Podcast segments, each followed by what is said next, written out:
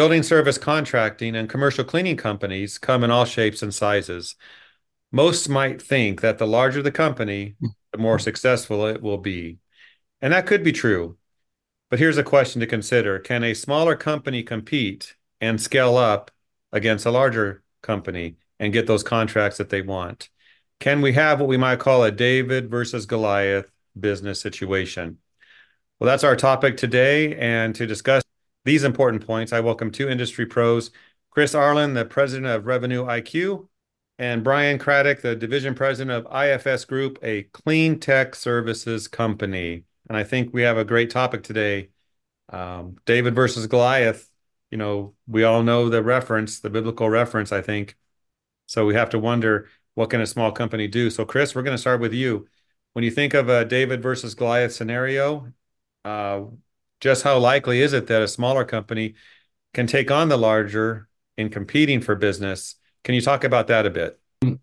Contractors generally go after the size of contract, right? They they try and judge whether I'm going to win, is it worth the effort, all those kind of things.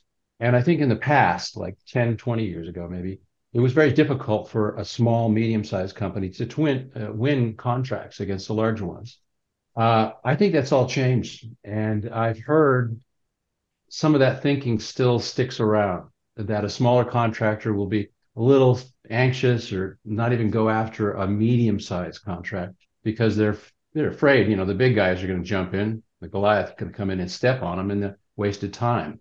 Uh, I think the reality is changing right now, and I think uh, two things uh, have to do that. Number one, it's the uh, technologies, the availability of technology, right? Contractors can get pretty much the same thing that the large guys do. Uh, they got they buy it. It's a it's a you know software as a service, cloud based. But so much of the technology is now available on a purchase as is basis, um, as needed basis. The other thing is, I think um, I think contractors are smarter now than they were in the past. Uh, speaking from personal experience, uh, yeah, they are. I think they're smarter. So I think those two things um, make it a lot more uh, competitive. So I'm not saying that the David's going after you know the, the the largest contract on the planet, but you can certainly go after the larger ones that maybe in the past they hadn't considered. Well, Brian, you heard what Chris said. You're a cleaning contractor. I don't know the size of your company, but there's always someone bigger out there. What do you think about what he what he mentioned?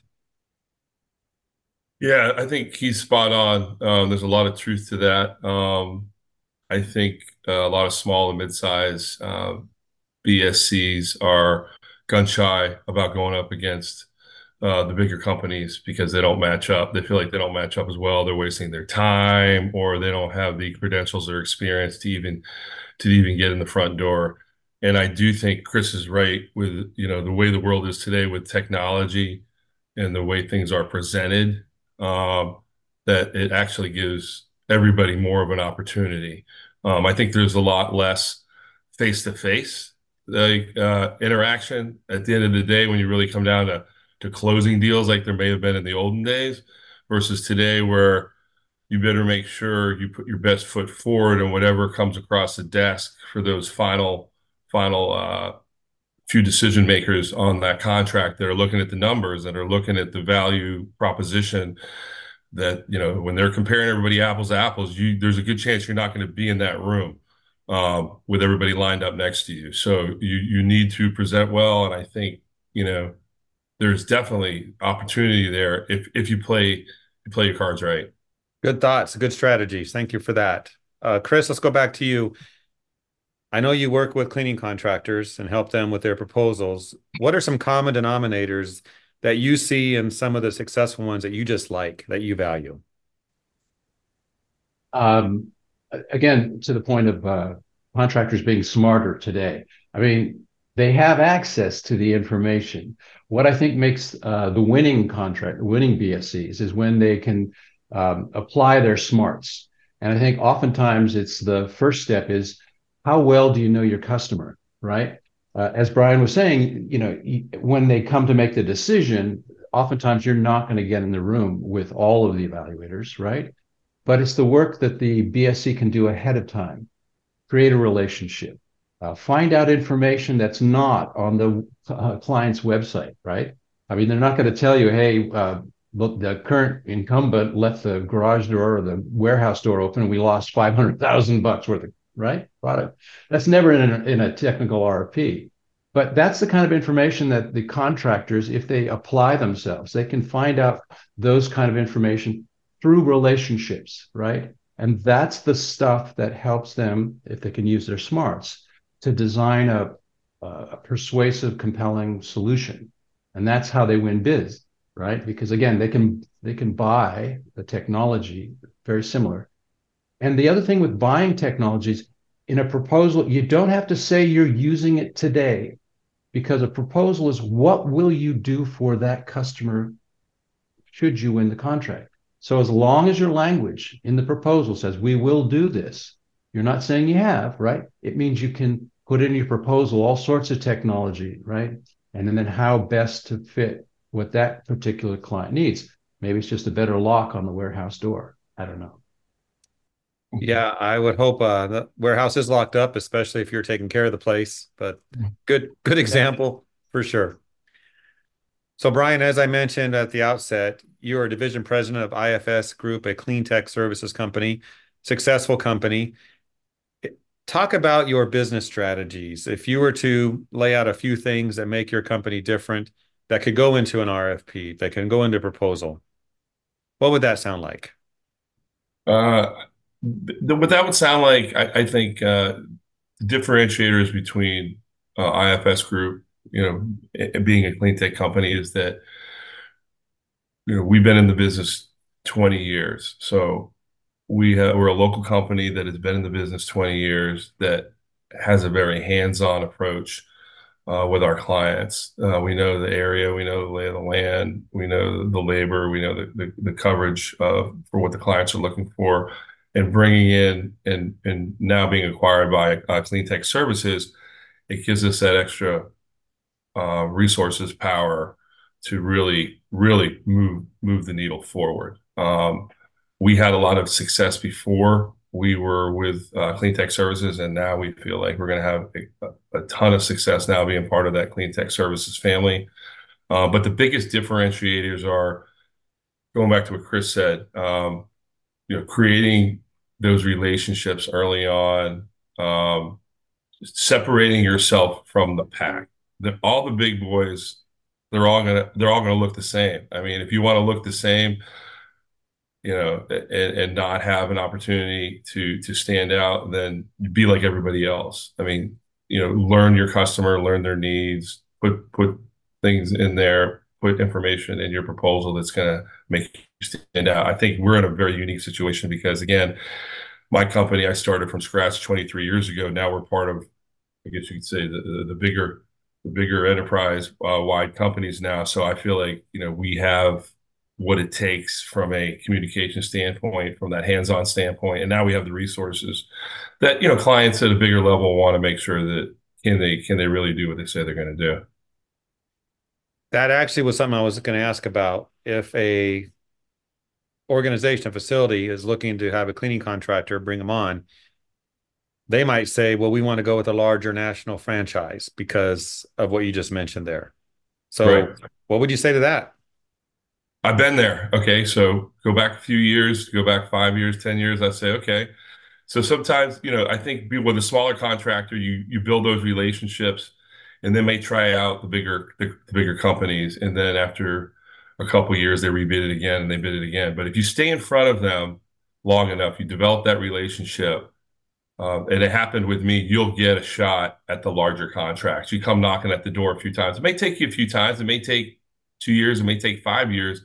But once you get that feather in your cap, that's what helps you get the next one and the next one and the next one. And we all know in this business, there's turnover and nobody's perfect. And it's one of those things that is is to everybody's advantage, the large companies and the small companies. Um, I mean, nobody's safe. and uh, sure. Jeff, I'd like to. Can I add to that? Just add briefly? to it. Go ahead. Uh, uh, Brian's point about you know even when the big companies are competing against each other, right? Or maybe this was your question. Um, they have many similar things, right? If you know if the largest company was going to win every time right? You'd be like oh you know we've got 100 million employees. We've been around for 2000 years right?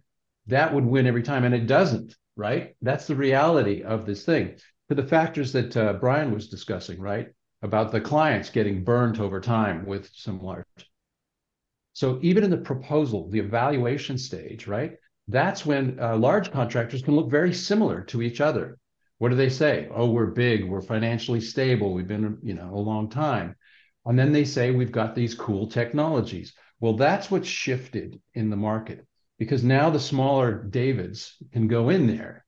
And as long as their presentation, I mean, proposal, right, their website, their presentation deck, as long as they look professional, right, they can now purchase or propose technology, and now they can look just as good as the large guys. And this is where I think the differentiation is about smart. Thus, uh, intelligence is not equated solely to the large contractors, right? It's not a, a bias towards being large. So you can have a smaller organization that has access to those things, look good, look professional, uh, have access to the technology, but then, how smart are they in configuring a really compelling uh, solution? And how well can they tell a really uh, dramatic narrative? And I think that's the opportunities that the Davids have now against Goliath, because the Goliaths are going to they're going to sound pretty similar, right? Big, big, big, big. We're everywhere. Um, whereas the smaller guy can now go and say, we can do this, we can do this. But what you need, client, is this and they can tell the story about that. And that's where I think the big difference is today in David versus Goliath. Well, I do want to know about that company that's 2000 years old with 100 million employees, but you know, that's another you we'll dig into, Chris. Mr. Exaggerator that you are. uh, I told so, you I told you I was going to get hammered. I was going to get hammered on this. You know, Chris, I know you like you you use the word pro- appropriately a narrative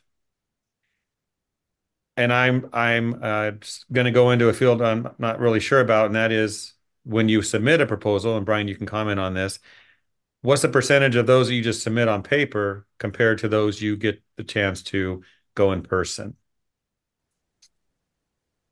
Well, Brian uh, said this earlier, is that you as the contractor don't always know that you're going to get in to see in person right? right? That's the ideal. That's the ideal. I mean, if you can control that and say, hey, you know, we got a proposal, let's meet and we'll go th- walk you through it. That's the ideal. Um, the reality is, is that there, your proposal will be in a room with other proposals, right? And that client or that evaluation team are going to be looking at them. So your pro, your proposal has to sell for you when you are not in the room, right? So when I say narrative, it's an easily said thing. Oh, narrative story, right? It's it's hard work, but it has to be really persuasive and compelling and specific and unique. And that's where your proposal document has to have that story, that narrative in there in order to to get the, you know, your presentation because you're not there. And everybody else is, right? Remember, you're it's never in a vacuum. It's always going to be A, B, C and they're going to look at things and things like the title and the cover letter and the executive summary, how you respond to a question, right? Oh, there you go. Oh, somebody's calling in right now.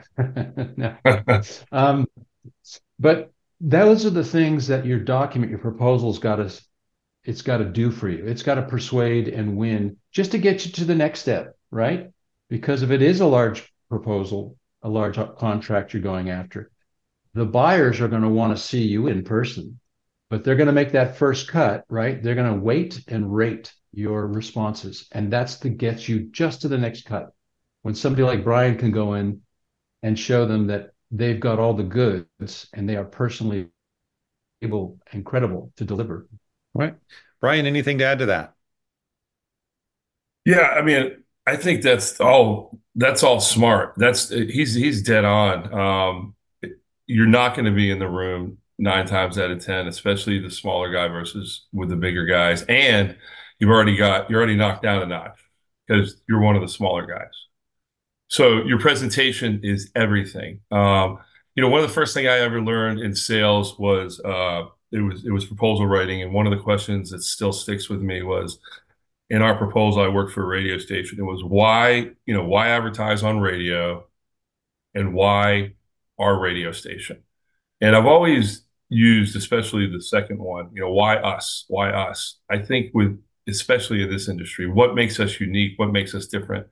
You have to stand out. And I don't think a lot of proposals have that in it. At least that's not the feedback that I get for most of the contracts that I've gotten where I've had that opportunity to put in there. But the differentiator, of putting in why you're going to be different than the other companies. And when you're smaller and you're not as big as those, and you're not as big as those other companies, um, you have to you have to definitely show that that differentiator. But you've got to be if you're detailed and you've got a good narrative and you've got a good story and your proposal stands out, then the, then the anybody with sense is going to look at it and go, well, I mean, I like the way they write their business proposal. Imagine how they would communicate if we hired them. If they're smart enough, now that's the client you want. If you got them looking at it just for low bid, then you move on. You're playing, you know, it's part of the process. You're going to get the ones though that see the value. A couple of clients I have, man, it took five years minimum, but there were two huge feathers in my cap, um, and got me really to the point where I could start picking up bigger and bigger accounts. They even said, and I had all the largest contractors that are out there today on the planet that were bidding. They said this is the best format I've ever seen. This is the most detailed.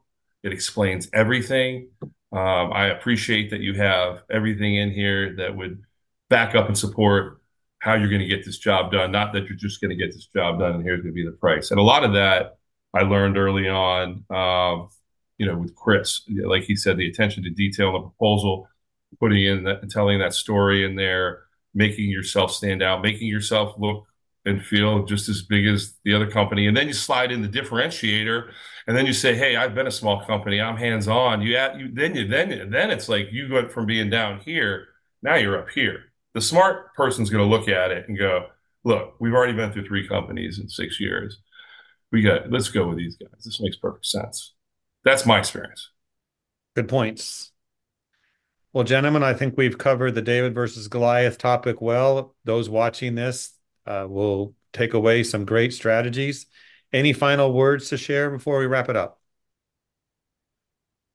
Sure. Uh, I would say if if you want the big contracts, go for it. Uh, you know, be be persistent. That's one the one one thing I was taught. Uh, I was told by the first person that ever hired me in sales was I had no experience. They said they hire, I hired you because you you were persistent. I could tell that you were going to keep coming and you were going to keep working and you were and you weren't going to give up and that's what you said in your interview and i did. But there's also that level of patience. Be you know be persistence be persistent be patient and be pleasant and develop those relationships. Um, i think it's it's it's all there and everybody has an opportunity in today's world. Doesn't matter how big the company is you are and i hope you you figure you figure that roadmap out and i and i say go for it